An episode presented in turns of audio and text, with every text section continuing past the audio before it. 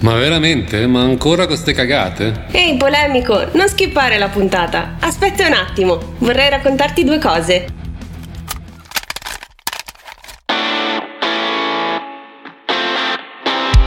Audite, oltre i confini della musica.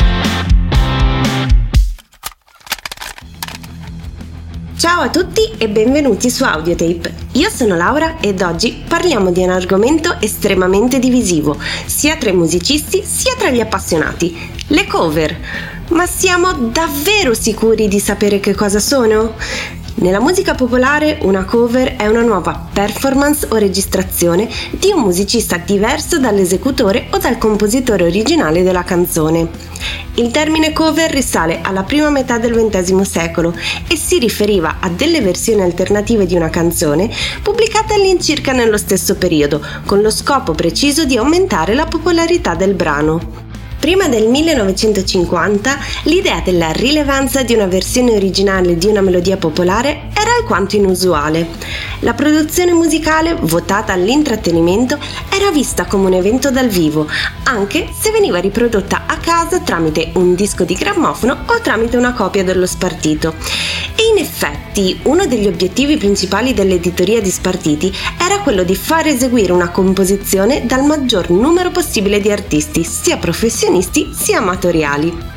L'uso di materiale già noto, come i cosiddetti successi evergreen o i brani classici della tradizione popolare, non è solo un metodo efficace per apprendere gli stili musicali, ma fino alla metà degli anni 60 veniva anche impiegato nella maggior parte degli album per presentare in maniera più completa le capacità e lo stile dell'artista.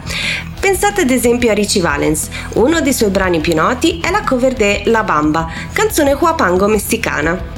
Oggigiorno il termine cover si riferisce a qualsiasi versione successiva all'originale che spesso nasce per celebrare l'artista o il compositore. Questo principio, però, è applicabile solo all'ambito rock e pop. In altri ambiti musicali, come la musica classica, l'esecuzione di una stessa composizione da parte di interpreti diversi è la regola e quindi non esiste un termine corrispondente.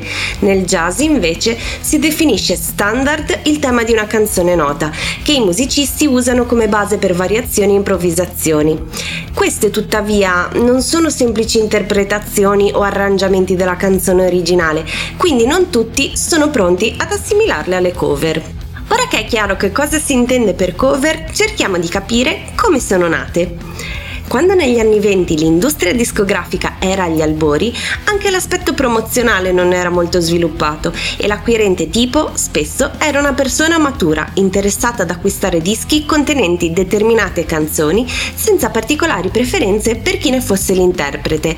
La casa discografica doveva perciò ingaggiare dei cantanti e dei musicisti affinché registrassero le canzoni di successo da poter includere nei dischi.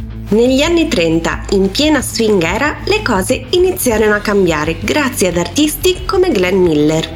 I musicisti cominciarono ad avere un enorme, seppur locale, successo radiofonico e l'età del pubblico di riferimento diminuì gradualmente. Questo fenomeno fece guadagnare importanza agli artisti che finalmente potevano godere di notorietà e rispetto. Le case discografiche, tuttavia, continuarono comunque a concentrarsi di più sul brano di successo che sull'interprete o l'autore. Negli anni 50, agli albori del rock and roll, molti brani di successo di artisti RB e country furono reinterpretati da artisti pop, in modo da risultare apprezzabili anche per un pubblico conservatore. Molto spesso, infatti, le reinterpretazioni erano delle versioni edulcorate dei brani originali, interpretate da orchestre di musica leggera, che, all'epoca, erano ancora un intrattenimento musicale molto popolare. Come vi sarà sicuramente chiaro, quindi, queste cover edulcorate erano dedicate a tutte le famiglie conservatrici spaventate dal cambiamento della società. Non a caso, Don McLean ha più volte definito le cover uno strumento razzista. Gli anni 60 hanno rivoluzionato l'approccio alle cover.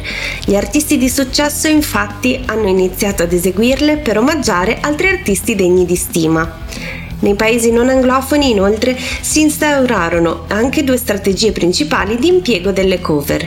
La prima consisteva nel presentare una versione nella lingua locale di un brano molto noto, la seconda consisteva nel proporre come nuovo qualche brano poco noto recuperato dal vasto repertorio anglosassone Finite queste necessarie premesse, possiamo concentrarci su alcune cover che hanno fatto più successo della versione originale. La prima è sicuramente I Will Always Love You. Tutti infatti conosciamo la versione del 1992 di Whitney Houston, incisa per il film The Bodyguard, ma forse non tutti sanno che l'autrice originale, Dolly Parton, l'ha scritta e registrata nel 1974 per dedicarla al suo mentore Porter Wagoner.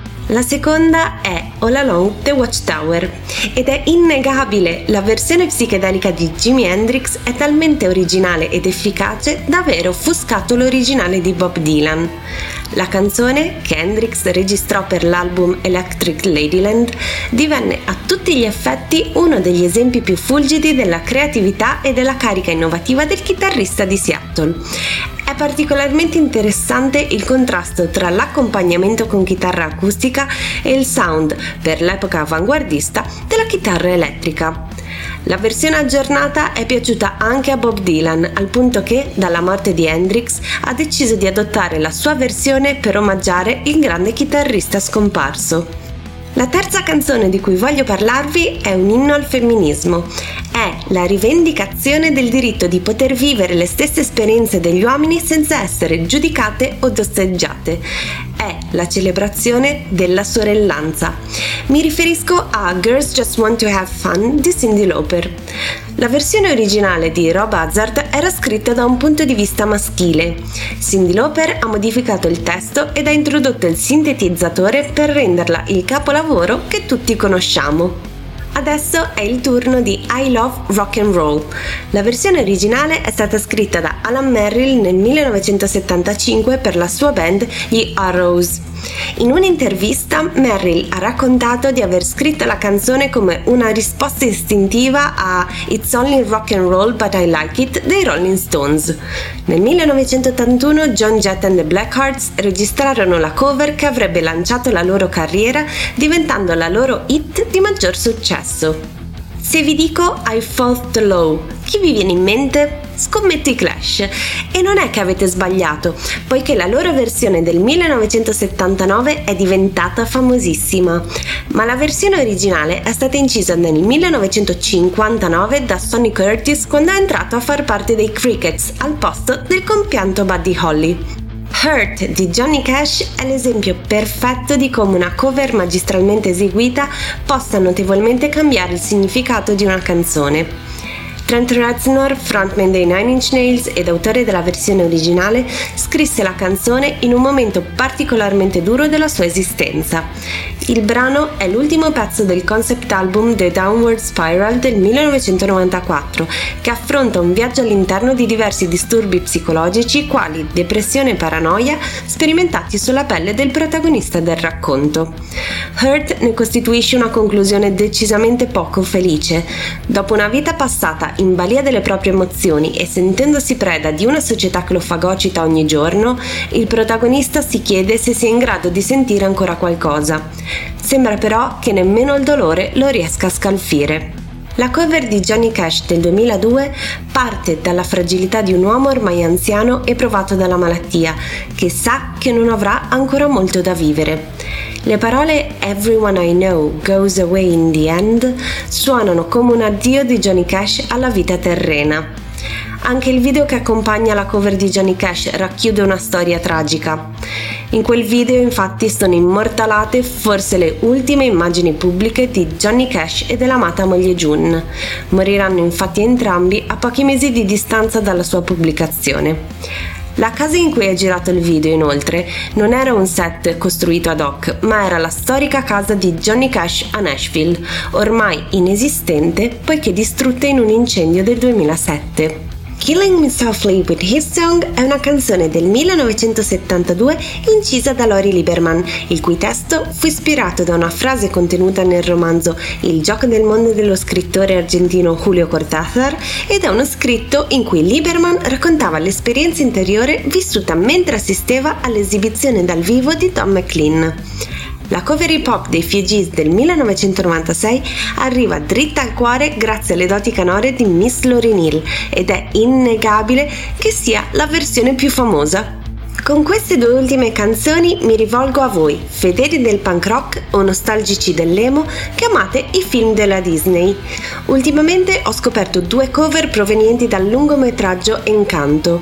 La prima è We Don't Talk About Bruno dei Punk Rock Factory e la seconda è Surface Pressure degli Our Last Night.